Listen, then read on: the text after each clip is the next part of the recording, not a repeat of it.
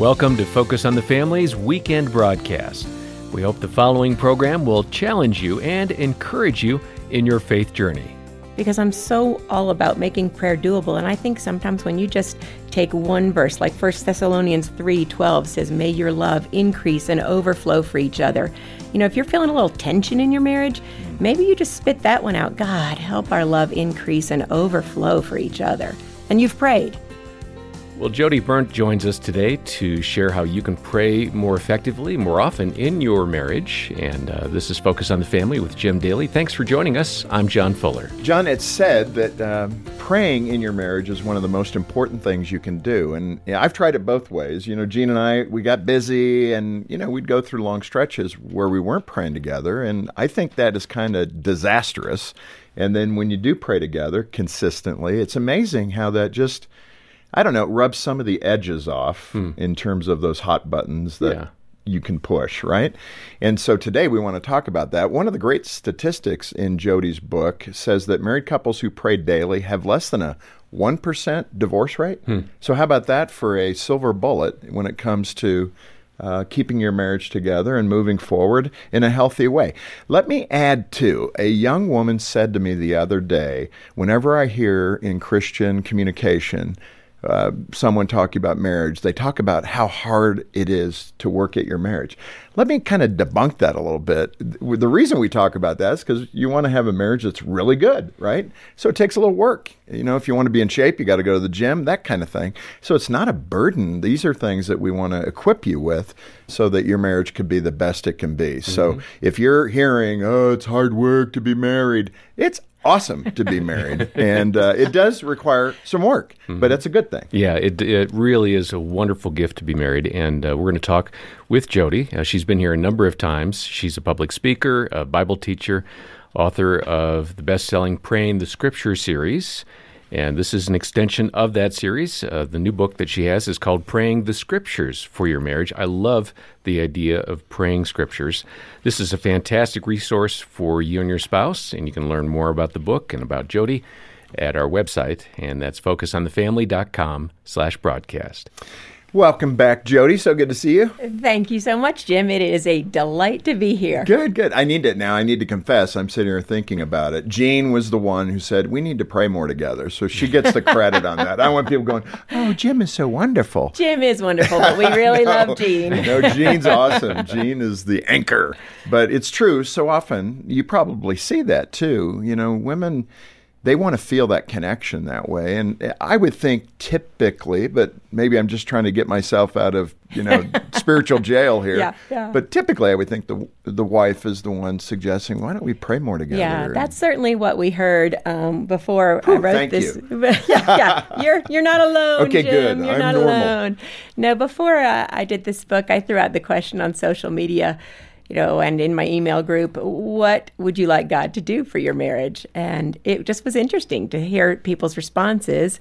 And you can imagine the different things people wanted better communication, help handling money, handling conflict, dealing with parents and in laws, that kind of thing. But one of the things that came up again and again, and it won't surprise you, is that people wanted that deeper intimacy, spiritual intimacy, um, not just with God, but with their spouse in the context of marriage, and wanted, you know, to be able to um, share that, to pray together, to kind of have that element added to their yeah, marriage. So. Which is so good. Your young son, this is back a few years, I think he may have been seven or eight at the time, right. but he made an observation that first was so funny. I love children and how they see the world. But what did your son ask you about marriage? Well, and you'll love this as well, being an athlete, Jim. Um, Robbie uh, was seven years old, and by the time by that time in his life, he'd already been on a dozen different sports teams, soccer and lacrosse and football and all these things. And I remember him coming to me one day and he said, Mom, you know what happens if you go to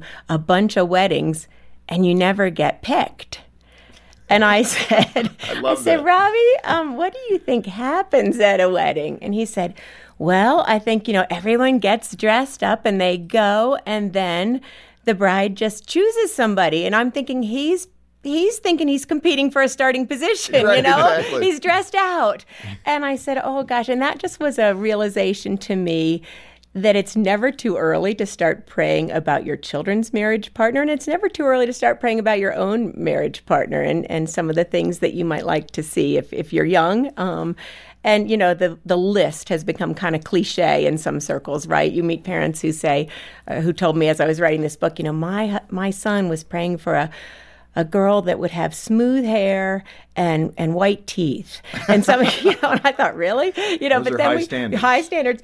But you know, people are are are praying and hoping either for themselves or for their children um, for character traits, for a strong faith. For uh, I talked to one young girl; she just wanted somebody who was outgoing because she said she wasn't, and she wanted someone who would complete her in that way. And I think that's great. I really do. I encourage people think about what you would like in a spouse or if you're already married, you know, speak to those things you are seeing that are positive in your marriage and your spouse and and breathe life into those things by affirming them. But I think we make a mistake when we think we can find the one because you get married and immediately you change. You know, I say that college Jodie that Robbie fell in love with was way more fun, I think, than newlywed Jodie who was trying to juggle a job and a house, you know, and a, and a new marriage. And then along comes mother Jodie and mom Jodie, you know, is is less fun because she's Yeah. starting to worry. And so, I mean, I would say, and they say. What do they say? I've been married to 37 women or 37 men, and they've all been the same person, but they change all the time. So I think sometimes um, Stanley Hauerwas is a, um, I don't know, an expert of some kind. I don't know exactly his degree, but he writes that the challenge in marriage is learning to care for the stranger to whom you find yourself married because you do wake up sometimes and say, wow, you know, you've changed, I've changed, we're all changing. So I think that's really important. Know, I would like to, you know, toss a little bouquet to your son Robbie. Jean and I met at a wedding, so Oh, I'm glad did? she picked me. She wasn't the bride, thankfully, but she great. was part of the bride party. You know, There so you that go. worked out There really you go. well. Well, our So- son has a wonderful wife who picked him, so we Some of that works out at the weddings. That's what's amazing. Um, you know, let me ask you this: You're mentioning the multifaceted part of life. You start as a dating your husband, and then you marry, then eventually kids come, and you're a different person in all those settings. Obviously, when you got married, what was your prayer life like? And then where did it go? Eh, So many times, as authors and speakers and communicators, people think, oh, they just had it down. They got it. And it's really not true. And it's so important to debunk that. I mean, you're writing out of experience what didn't work, probably, Yeah. what was causing you maybe some pain or frustration. So just describe that journey uh, from what it was as Yeah. that first Jodie to the 37th Jodie. Well, you know, and it's it is continuing to evolve, and God is continuing to teach and train, and He's so filled with grace, which I uh, so appreciate. But um, you know, I think certainly for Robbie and me in our in our shared prayer life, that's been a little bit of a a mountain to climb because as husbands and wives, as men and women, we approach prayer differently. I like to use a prayer journal. I'm fond of praying out loud. Um, he's very good at praying in his head. He's, he doesn't need to write everything down to remember it. And so for us to, to have that shared connection, we've had to be kind of intentional and just say, you know what, let's take my hand and let's just pray about whatever it is that's concerning us. And it might be like for anybody listening who thinks, oh, wow, Jodie and Robbie have this deep and intimate, wonderful long term prayer life we might pray for three or five minutes about something. And, uh, you know, I, I have these things on my website that are 31 day prayer calendars that just have one verse because I'm so all about making prayer doable. And I think sometimes when you just take one verse, like 1 Thessalonians 3 12 says, May your love increase and overflow for each other. You know, if you're feeling a little tension in your marriage, maybe you just spit that one out. God, help our love increase and overflow for each other. And you've prayed you know? So I, I think it can be simple like that. In that way, expectations can be different. Um, at any phase of your marriage newlywed, midterm, late term marriage, right? So, h- how do you express those expectations in a way that is helpful, yeah. not I, harmful? you know expectations are are are big things. And for any newlywed or engaged couples who are listening and and us oldie weds too but i just think that you need to leave room um, for the fact that you're coming with different backgrounds you know robbie and i got married and i had a dad who helped out a lot in the kitchen. He would go purchase the groceries. Those he was, fathers. you know, he was, he was, and you know, most girls can say, "My daddy," you know, a lot Right, of girls right. can, and then the poor husband comes in and he doesn't do everything exactly like daddy did, or he does it differently, and and so uh-huh. that definitely created some tension for us. And I'm sure he's thinking the same thing. Hey, you're not getting up early before breakfast, before I get out of bed and have the hot breakfast ready like my mom did. You know, we so we come in with these different expectations, and I remember talking to the Lord early on, saying. Can't you fix Robbie? You know, can't you ha- make him more like my dad? and um, and it was really um, sweet because God said, Jodie, you know what? If you'll just quit nagging and if you will trust me, I can shape him into a husband that is above and beyond anything you could create or dream up, even if I gave you a blank check. And and, he, and I said, okay, I'm just gonna I'm gonna trust you. And I wish I could say I stopped nagging forever. I didn't.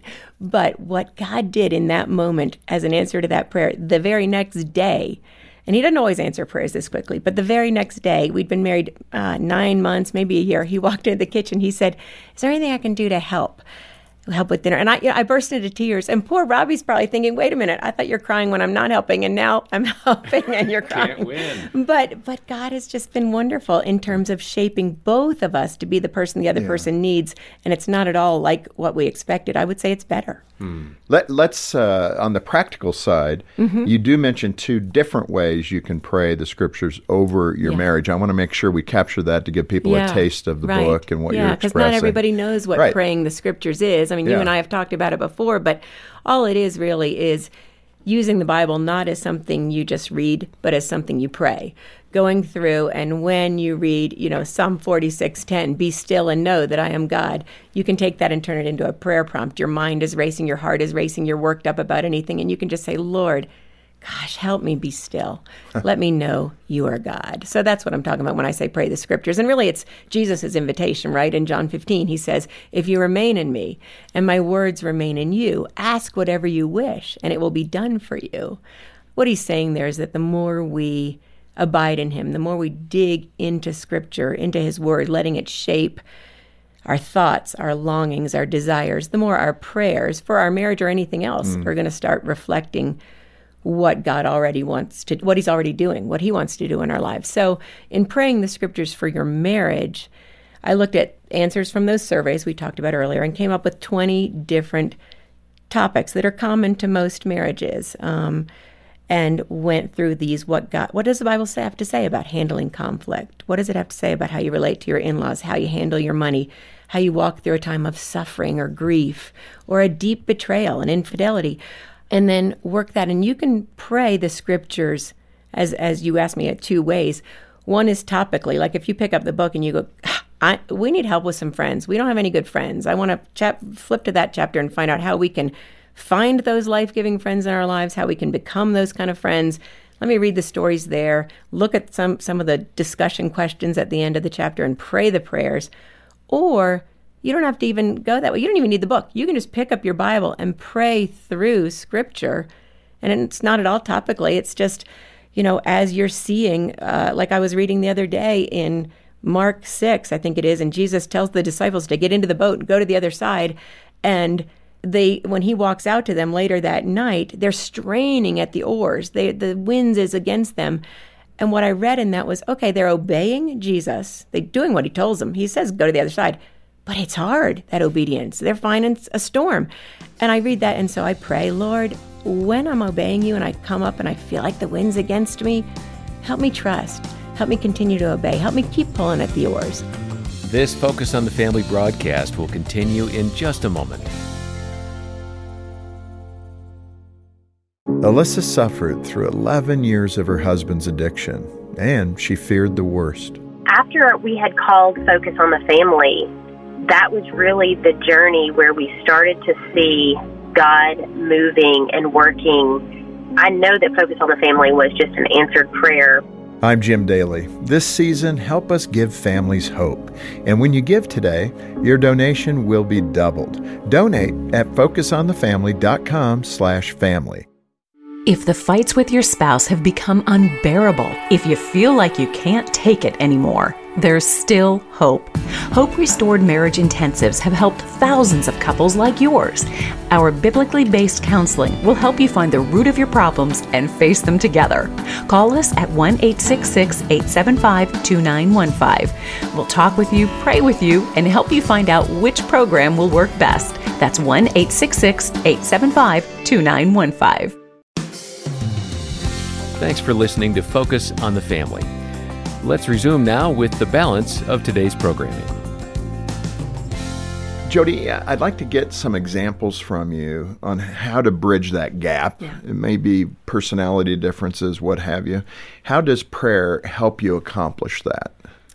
Wow. Okay. So um, when you do have these different expectations, different personalities, that can you can rub against each other a little bit, you know, like sandpaper. And and I love Charles Spurgeon said, conflicts bring experience, and experience brings that growth in grace, which cannot be attained by any other means. Hmm. I read that quote and I thought, you know, it's true that conflict does bring experience. It can teach us about one another.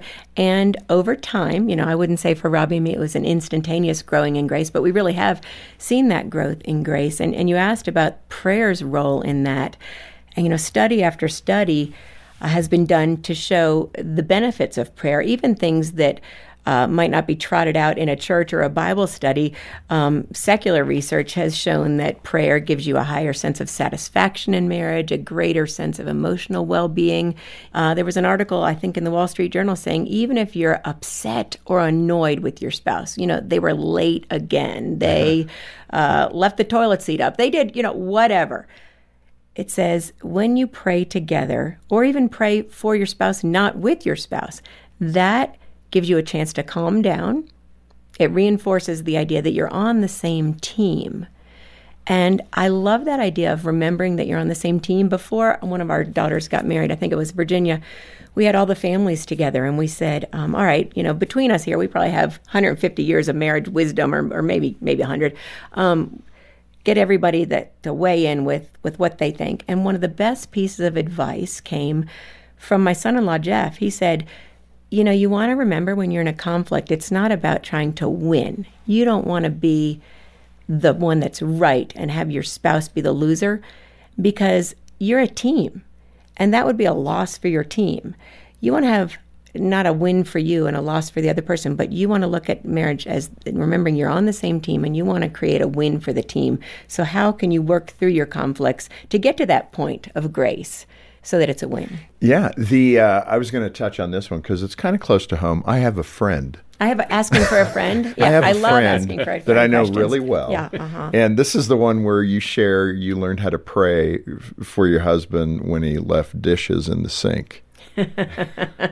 At that one, I'm Yes. familiar with something Yes, like that. familiar We must have had a guest that that. talked Asking- about that before. asking for Maybe a friend. it's, it's yeah. the laundry again, yeah, but this was so good. Yeah. Um, this was this was actually um, true confession. This was my mom who is remarried, and my father had died uh, when he was sixty of a brain tumor, and mom uh, got remarried and.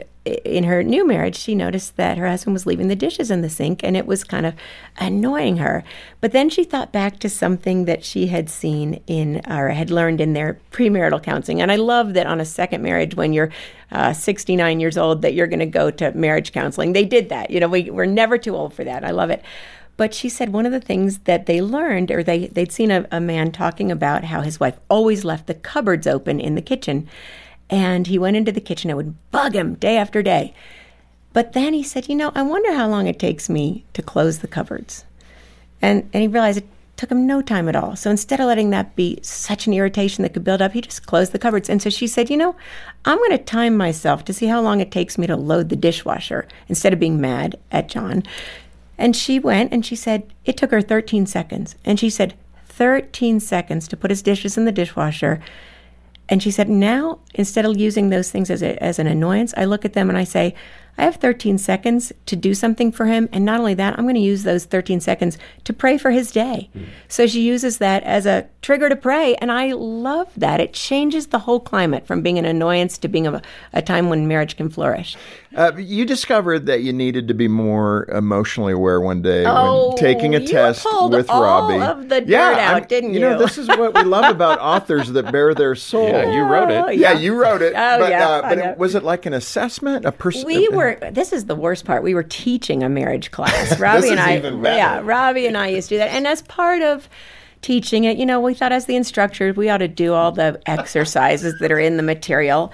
And one of them was this thing where you rate your spouse on 20 different topics and you give them a zero to four or five, whether they do it poorly or well. And then you exchange your answers. And we got to the part where we're going over what each other said. And I said, Robbie, you gave me a zero. And the, the question was, in how well does my spouse meet my emotional needs?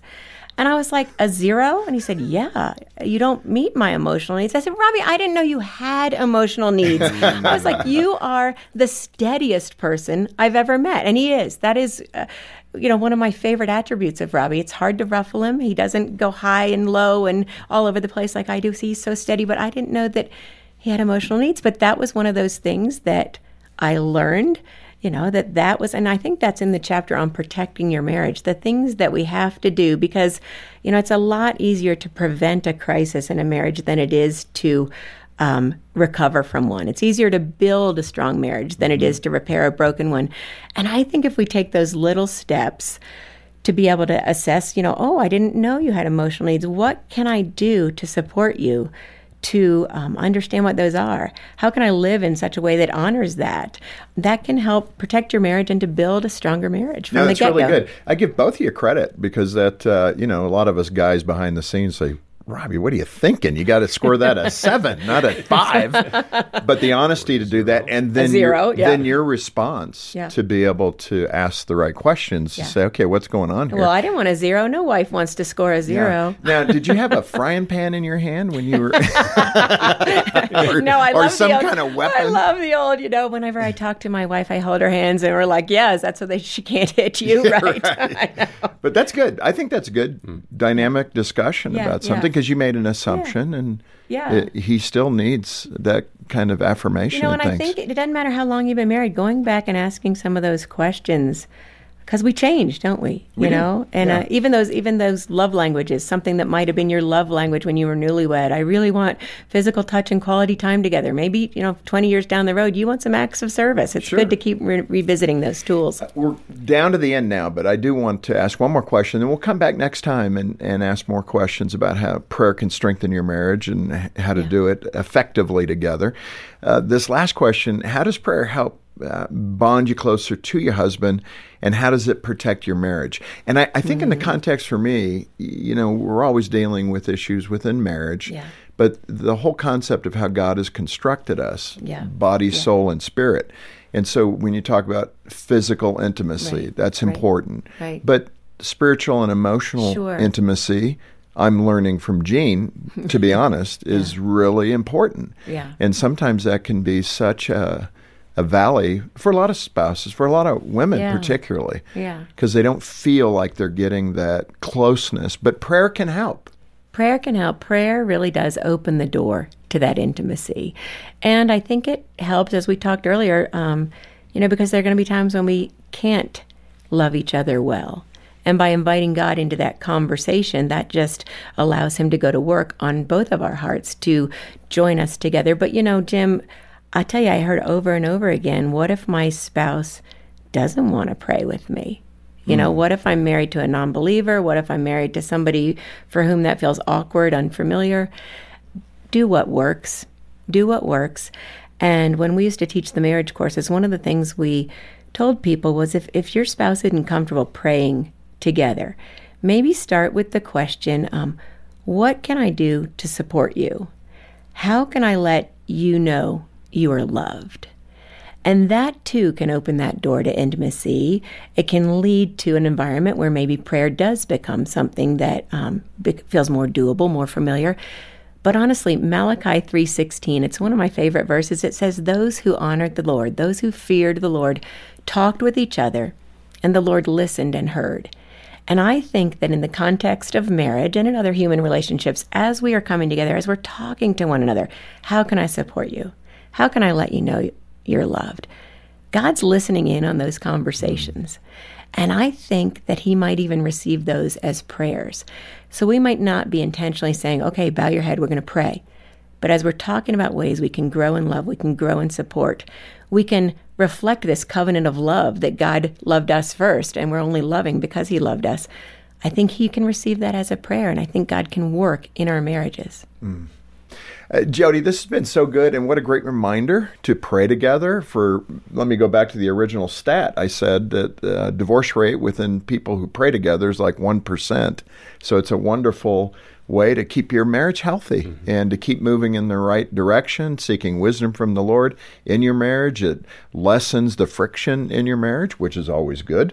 And I'm looking forward to coming back next time and talking more about this. Can we do that? Oh, I'd love it. Yeah, okay. lots more to unpack. Let, us do it. And uh, boy, what else can I say? You need to get a copy of this book, Praying the Scriptures for Your Marriage. In addition to that, we can send you these great little conversation cards that will come with the bundle. And so uh, for us husbands that may need a little assistance in moving in that emotional direction, I think it's great. I'm going to take them home tonight, and Jean and I will start. Boy, am I a high achiever! We're going to go through every one of it's these. It's going to be a win for you, Jim. It's going to be a win. Well, it's true though. But and sometimes you know, men, you need to grab them by the cheeks and just say, "Okay, this would be something we need to do." Mm-hmm. And I kind of got a feeling this will be it. Well, and they also come each card with conversation starter questions, but each one has one little prayer you can pray. So for that spouse who's like, I don't know how to do this, yeah. you know, it just it's, it's right really on the good card. To do. So get in touch with us if you can make a, a donation of any amount to help support the ministry, which really means helping marriages stay together, helping parents save a baby's life. There's so many good things going on here that when you give a dollar, each and every dollar goes to all those things. So uh, thank you for supporting the ministry in that way and being a part of the team. And by the way, at Jodie's website, uh, you can also find these cards. Uh, you can maybe print out one or two and start right away, like Jim is tonight, uh, talking about those cards and then right praying away. together. Again, you'll find those details at focusonthefamily.com slash broadcast. And on behalf of Jim Daly and the entire team, thanks for joining us today for Focus on the Family. I'm John Fuller, inviting you back as we continue the conversation with Jodie Berndt and once again help you and your family thrive in Christ.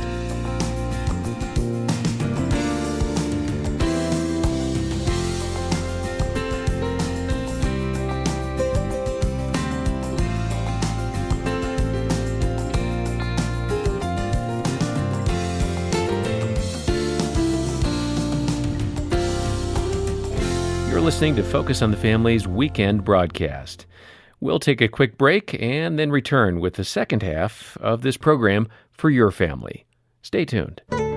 Celebrate a lifelong love this holiday season with a special edition print created just for you by award winning artist Morgan Weisling.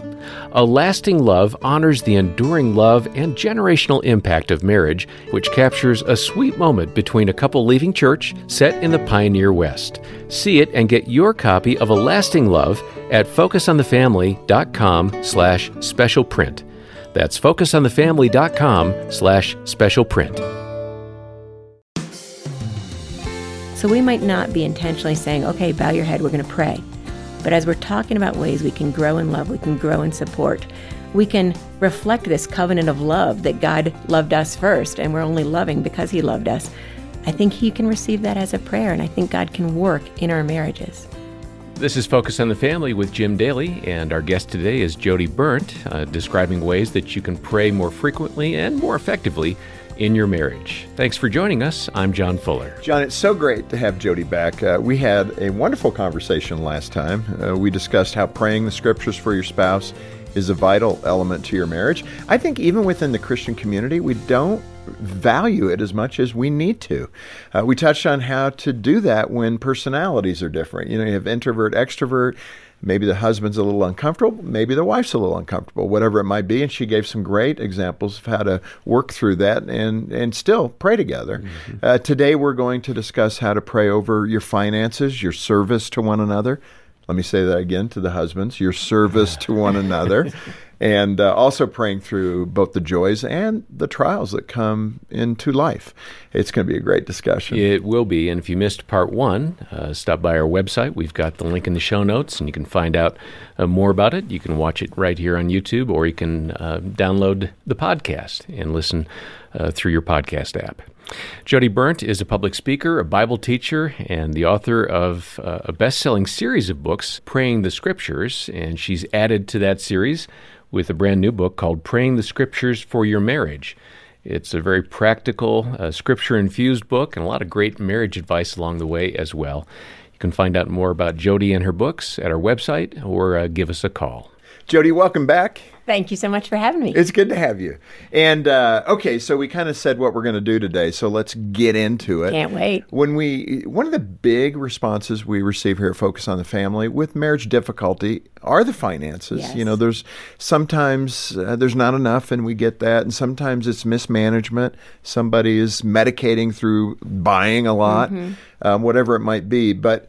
Uh, let me just ask you. Uh, I think you had a friend that you mentioned in the book uh, who I think saw her dream house and something went wrong. Yeah, yeah.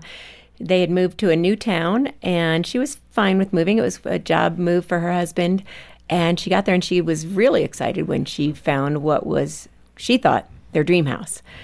And he looked at it and said, You know, we can't even consider that. That is uh, too showy. It, it, it wasn't even a budget thing. He just thought we shouldn't live in that fancy of a house. That would look proud.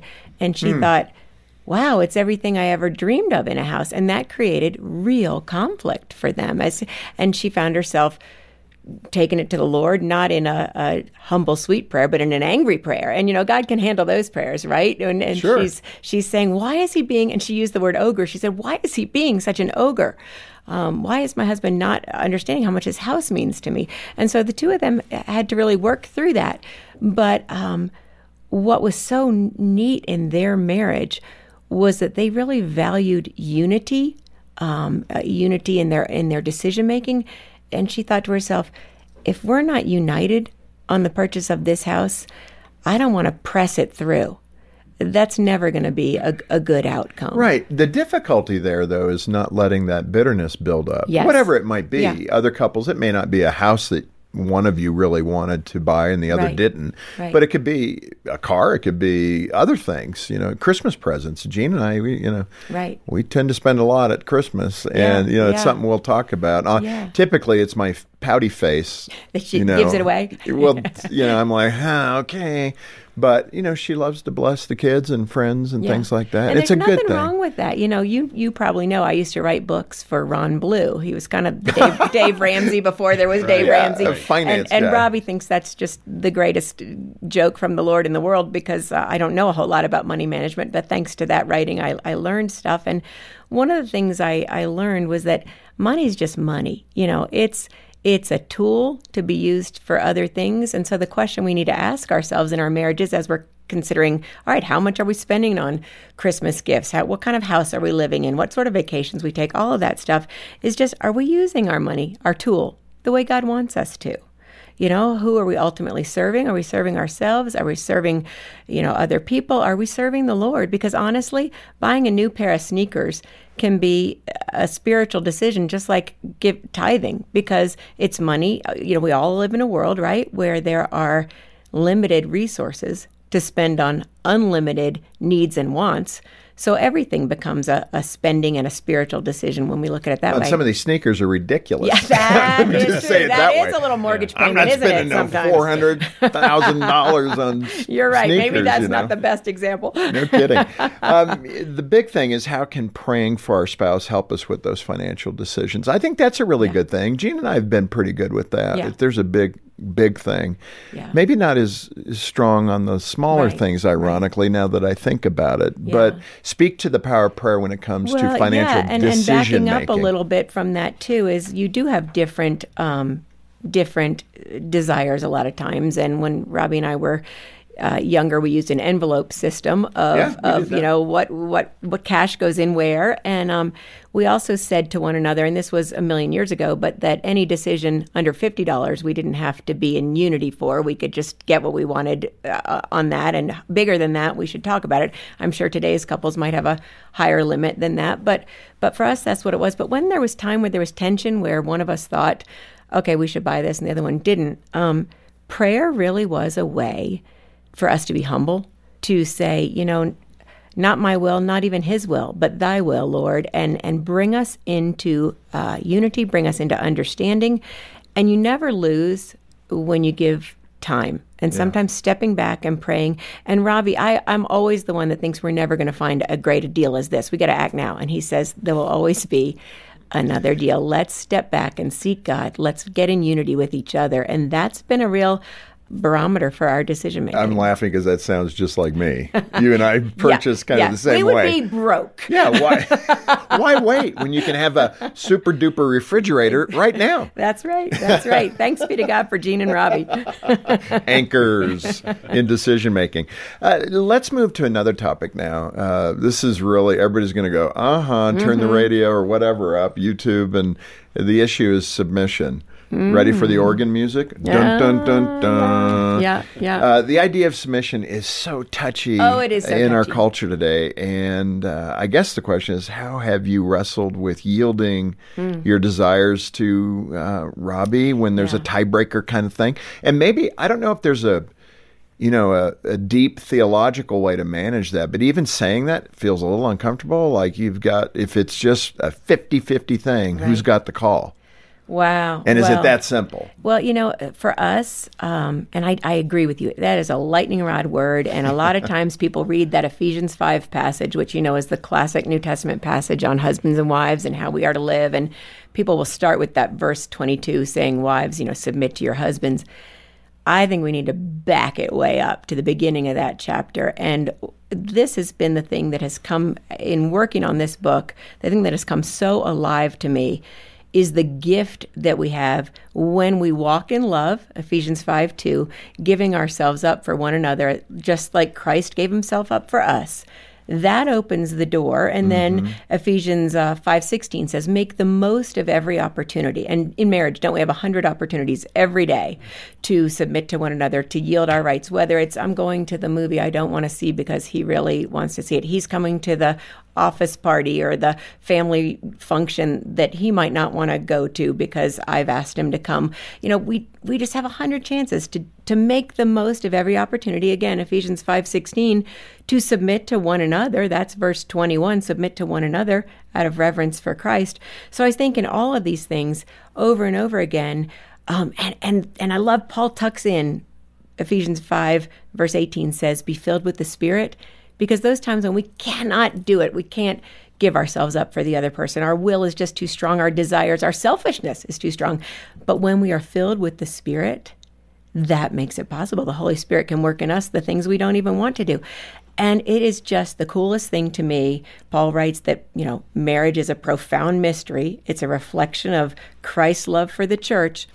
And as we do that, as we partner uh, with the Lord, really, as we share in that fellowship of mutual submission, we get to see um, love grow, love flourish. That creates a climate where marriages can thrive through this mutual surrender and submission. This, again, looking not to our own interests, but also to the interests of others. And you know what's so cool? Secular research has supported this. It creates researchers at the National Marriage Project. That is something out of UVA, which of course I love being a UVA alum. But um, they have found that when we intentionally do things for our spouse, whether it's something small like bringing a cup of coffee in the morning or something larger, um, when we do that consistently over time, it creates what they call an upward spiral of generosity, a climate in which love can flourish.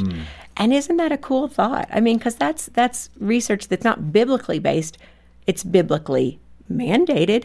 But you know, you don't have to be reading your Bible to realize what doing something for someone else over time can create for them the desire to bless you in return. Well, and I so appreciate the the preface that you gave there. That if you look up in Ephesians. There's a lot more about You what both of you have start to with do. verse 22. But you know, there are the ogres, and you just go to a verse that fits your temperament, and this is what it is. Yeah. That's why I think it's such a you know inflammatory area. Yeah, it's definitely if inflammatory. It's, if it's done well, mm-hmm. it, it's not a matchstick. Right. It's not going to light gasoline on fire. Right. And that's where we got to get to. Yeah. Yeah. Yeah. And you know, you and I both know we're not talking about the wife submitting to the emotionally or physically abusive Oh, husband. never. You know, none of that. That is not what Paul's talking about Not here. at all. Not It's at a- all. So hopefully the church can get healthier and healthier in that area.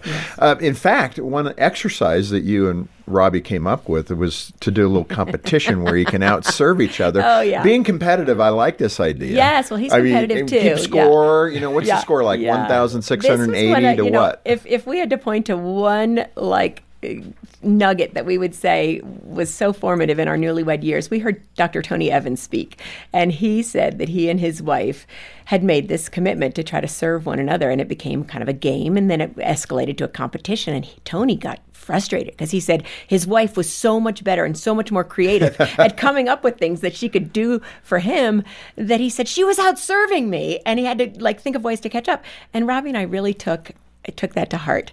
Um, and he would even say for him which i am such a beneficiary of that those acts of service uh, those choices created in him a cherishing. Like he actually began to it moved from just being kind or serving to really cherishing me and you know as the recipient of that you just can't even imagine what it what it feels like to know that your partner is is cherishing you but that's what those little acts of service can lead to That's really good. This Focus on the Family broadcast will continue in just a moment. Your marriage can be redeemed, even if the fights seem constant, even if there's been an affair, even if you haven't felt close in years. No matter how deep the wounds are, you can take a step toward healing them with a Hope Restored Marriage Intensive. Our biblically based counseling will help you find the root of your problems and face challenges together. We'll talk with you, pray with you, and help you find out which program will work best. Call us at 1 866 875 2915. Your marriage is worth fixing. No matter how deep the wounds are, take a step toward healing them.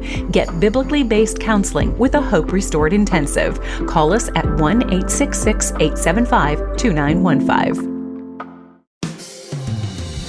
Thanks for listening to Focus on the Family. Let's resume now with the balance of today's programming. Um, let's move into suffering and grief and cover. This is a heavier topic, is. not as jovial, um, but it's important Yes. that we talk about it. Um, when you first married Robbie, how did you view storms that would come into your life? well we didn't think there was going to be storms when we first got Well, right. married you know and then how prayer was incorporated into that Yeah. later. But Yeah, well, um, you know, when Robbie and I got married, you sit there, right, and you're, you're standing at the altar and you're you're reciting those vows to uh, love and to cherish till death do you part, for better, for worse, for richer, for poorer, all these, you know, opposite sides of the same marriage coin, and you think to yourself, what what about you know better or worse? There's there's nothing worse. We're in love. We're all dressed up. The sun is shining. Our friends are here. Marriage is going to be awesome.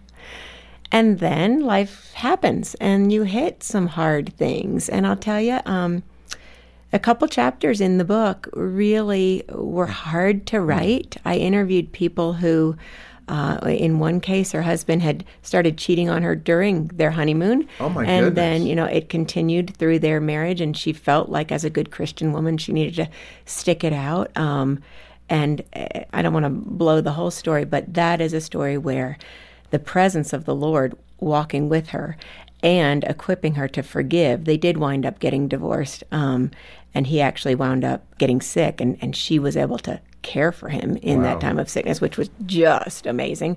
But then in another another couple went through a season where um, they lost a child, and as you know, that can derail a marriage. Even the strongest marriages can begin to crumple under the pressure of that. So there are storms that we don't see coming, and um, I think the only way we get through that is with prayer and with inviting God's presence Yeah. into the mix because there's not an easy answer. You can't say, why did he cheat? Why did our child have to die? Why did we have three years of separation and hatred? We don't have easy answers for that. But when we have um, over and over again, as I interviewed people, the thing that got them through those storms, those rocky times, was the comfort of God's presence. Jodie, in that regard, um, we haven't touched on this last time or this time, but just you know the exercise of praying for some people they feel it has to be a formal kind of thing you know Yeah. people that lean toward more liturgy in their church Sure. more formality Yeah. in their church that can be kind of intimidating i'm not a priest i'm not a pastor yeah. i'm not I sure that. that i could do that Jim, I hear that all the time. and then you know the, Yeah. the real thing is he reminds us that he's our Abba Father. He's Right. our daddy. Right. And that he wants us to talk to him like you would your earthly He father in a good way, a loving relationship. wants us to talk to him. The Bible says he bends down to listen. You know, he delights in hearing our prayers. He commands us to pray. I do talk to people though when I you know, 70, 80 year old women who come up to me and they say, I've been in church my whole life, but nobody's ever taught me to pray. It has felt like what the minister does, it has felt like what we read out of the book. I know the Lord's Prayer. But how do you go beyond that? And again, I go back to that John 15, Jesus saying, If you remain in me and my words remain in you, ask whatever you wish. He's like, Yeah, use the words that I've given you first in scripture and use them to shape your prayers. Talk to me. And the other thing I talk to people, they say, Yeah, but you know, Jodie, you're just talking about somebody losing a child, somebody whose husband cheated. I just, I'm just frustrated that my husband, you know, leaves his shirt on the floor, whatever. I don't want to pray about that. That's just Too petty. That's too trivial. I had one lady say to me, I don't want to be clogging the lines when somebody with something really big is trying to get through to God. Mm. And I think God, we, we can't look at God as though he has this limited bandwidth that he can only hit three, you know, 10 topics a day or 10 people a day. He delights in the details of our lives. He's the God who knows the hairs of our head, right? Yeah. The number. So we can come to him with anything. And, he's, and he tells us to. He loves that. I'm thinking of that like a simple definition of prayer is simply to talk to God. Absolutely. That's what it is. Prayer It's is not complicated, and it Yeah. shouldn't be complicated Yeah. because God wants to commune with us throughout the day. Yeah, just Not like we do with our own children, right? Yeah. We love it when, Right. when they talk to us. It's you know, great we really do. Um, before we move off of this uh, suffering and grief, because that can come in so many ways, powerful Sure. ways that you just talked about loss of a child, uh, infidelity in marriage. Unbelieving spouse. Sometimes, you know, on the broadcast here, we're not including that person. Yes. Um, and I've, you know, we have had a couple of women that joined us on the broadcast. You can go through the library and look at that and listen on your smartphone. But they spoke about being uh, married to unbelieving spouses. yeah. And uh, there can be grief with that. There's always hope, but especially in this area of praying together, Yeah, it's a yeah. very different thing Yeah. when you're married to an unbelieving spouse. Maybe a delightful person, Right. Yeah. but they just don't believe yeah, in yeah. Jesus. And I actually talked to a woman about that very thing for the book. It's a chapter called Trusting God with Your Differences, with Your Faith Differences, because, you know, eh, believing spouse or not, we will have faith differences.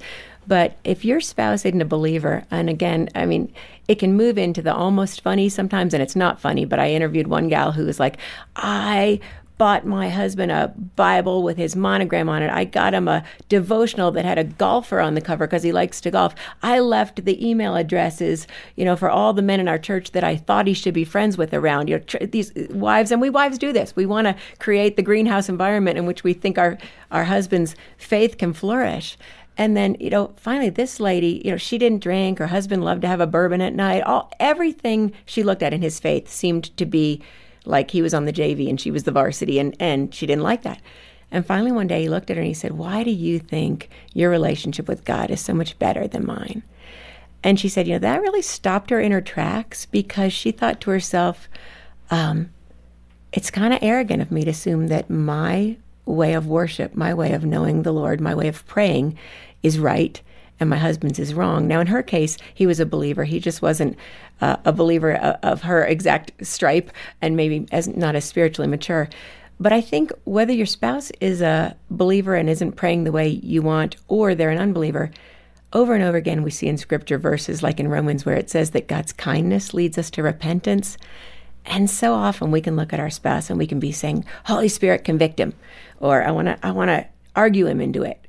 We're not going to win our spouse with conviction and argument. We're going to win with love and with kindness, you know, and, and with winning It's over so true. way. And the same application is there for parenting. I mean, uh, so often if you're fearful and in your high control mode, you have the potential, especially with your teenagers, to kind of push them in the the very direction you don't want them to go Mm-hmm. Yeah, because yeah. you're and it, it's similar to what you were just saying. Yeah. If you're going to argue him Right, or right. her into something, Right. Well, try that with a 14, 15 year old. You're going to argue them into doing their Yeah. things. and Absolutely. You know, it- we know that Proverbs 18, I think it's verse 21 words kill, words give life. They're poison or fruit. You choose. And as we want to speak these life giving words in our marriages, just like, as you're saying, with a teenager, with a child, you know, when you're saying, hey, I love the way you did this. That you watch a child blossom in that, whereas when you criticize, it, they kind of shrink up, and it's the same with our marriages. We want to affirm the good things we see in our spouses. How does prayer, again, with your spouse, how does that affect your kids? And how do you include your kids in Yeah. praying? You know, at a little age, it's Yeah. pretty obvious. Right. But as they get older, they may have less interest and they're on their own journey now. Yeah. How did you and Robbie work in the kids to prayer time? Well, you know, it, it, I'd love to say we had these fabulous family devotions where everyone came with their Bible and we sat for half an hour. And there was angelic No. music playing. Yeah, I would love to say that. No, it was more like we would hear the bus coming up the street to the cul-de-sac, and you could hear the up the hill, and somebody would yell "bus," and we'd gather at, gather at the front door and you know have a quick chaos. Yeah, we'd have you know somebody's looking for their permission slip, their shoe, whatever, and we would just take a moment there to just speak a prayer over them as they walked out the door. You know, maybe it might be, uh, let your presence go with them today, Lord, or fill them with joy. Any of those things. Be, let them be a blessing. And uh, it might be as something as short as that. Then as they as they got older and could be a little more responsible, we might say, "Hey, come to the breakfast table. You know, we're going to have 5 minutes. We're going to consider this passage or this verse or this little, you know, devotional book, whatever it is." Um, but in terms of our own marriage, um, I think it really created for our children um, a sense of security and a sense of stability to see us prioritizing prayer again, even if it was just for a few minutes. And that might ha- mean that the kids' needs had to wait. And I think there is something kind of magical in parenting when you put your kids on hold for a time so that you can focus on one another, so that you can have that spiritual intimacy with the Lord. We might worry that, oh no, they're going to feel ignored, they're going to feel left out, they're going to feel neglected. And what science is showing is that that actually creates a stable and secure family environment because the kids feel secure saying, wow, mom and dad love each other. And not only that, but they may be fallible because they're human and our kids know we're fallible, but they have a higher power and authority that they can tap into. So they see that, that we are, you know, we know we don't have all the answers. And when they see us looking to the Lord for those answers, that creates a framework and a structure in which their own spiritual lives can flourish. Yeah, it's really good. Um, in that context, um, leaving that lasting legacy, the broad paintbrush stroke of that, when you and Robbie look back now, your kids are older. Um, what kind of legacy does praying with your spouse leave for your family? Well, you know, God's word never comes back empty, Isaiah 55 says. It always accomplishes the purposes for which it is sent. And I think that there will be answers that we don't even see unfold as they continue to unfold over time. Um, and another thing, Jim, we didn't really talk about, but I want our kids to know God is fun. I want them to know prayer is fun. You know, Yeah. we, we can put it in this box like it's our holy side. And and in the book, we start each chapter uh, uh, with a joke instead of with a prayer verse, just because because I want to I want to lighten up. There's you started uh, yesterday's show saying you know prayer is work and marriage is work and things are work, and yeah, we all know we have to work at marriage, all that. But it's also fun, and and I just want to let everyone know who's listening, you know, this is a joy and a delight. It's meant to it's meant to be that. I can't wait to really experience the humor God has because I think it's abounding. Yeah. Jodie, this has been so good, and I hope people will get a copy of the book, Praying the Scriptures for Your Marriage.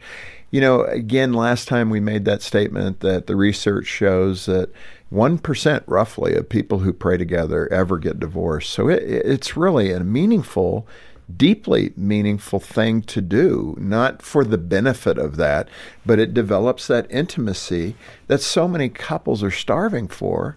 You know, you have physical intimacy in a marriage, but that emotional and spiritual intimacy what is the bed of that? It's prayer. That's where you come and meet the Lord and you spend time together. Uh, praying for one another, loving one another. I just, I he think is this is love. so. I mean, yeah. why wouldn't we we go to the one who is love himself and, Right. and ask him to so animate it's our marriage? so important and i want you to get a copy of this book and uh, when you support the ministry here at focus if you can make a monthly gift like Jean and i and john and Dena do um, you know that's great it helps even out the flat spots for the budget uh, but a one-time gift is good too. Either way, we'll send you a copy of the book along with a copy of these conversation starter cards that I read earlier. Um, it, just a great way to start the conversation about prayer and the impact on our family. So get both when you contact us here at Focus on the Family.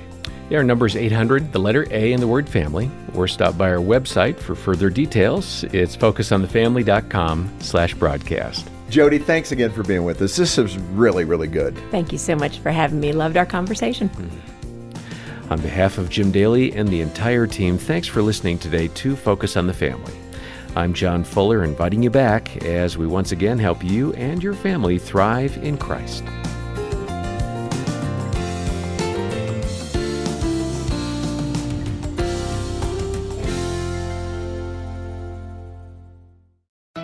Hi, I'm Dr. Greg Smalley. And I'm Erin Smalley. Marriage is an amazing gift from God, but it can also be a challenge sometimes. That's right. We could all use a little guidance. And that's why we started our podcast, Crazy Little Thing Called Marriage. We talk about things like recognizing conflict cycles, dealing with stress, and how to grow your love each day. Listen at crazylittlethingcalledmarriage.com or wherever you get your podcasts. We can't wait to see you there.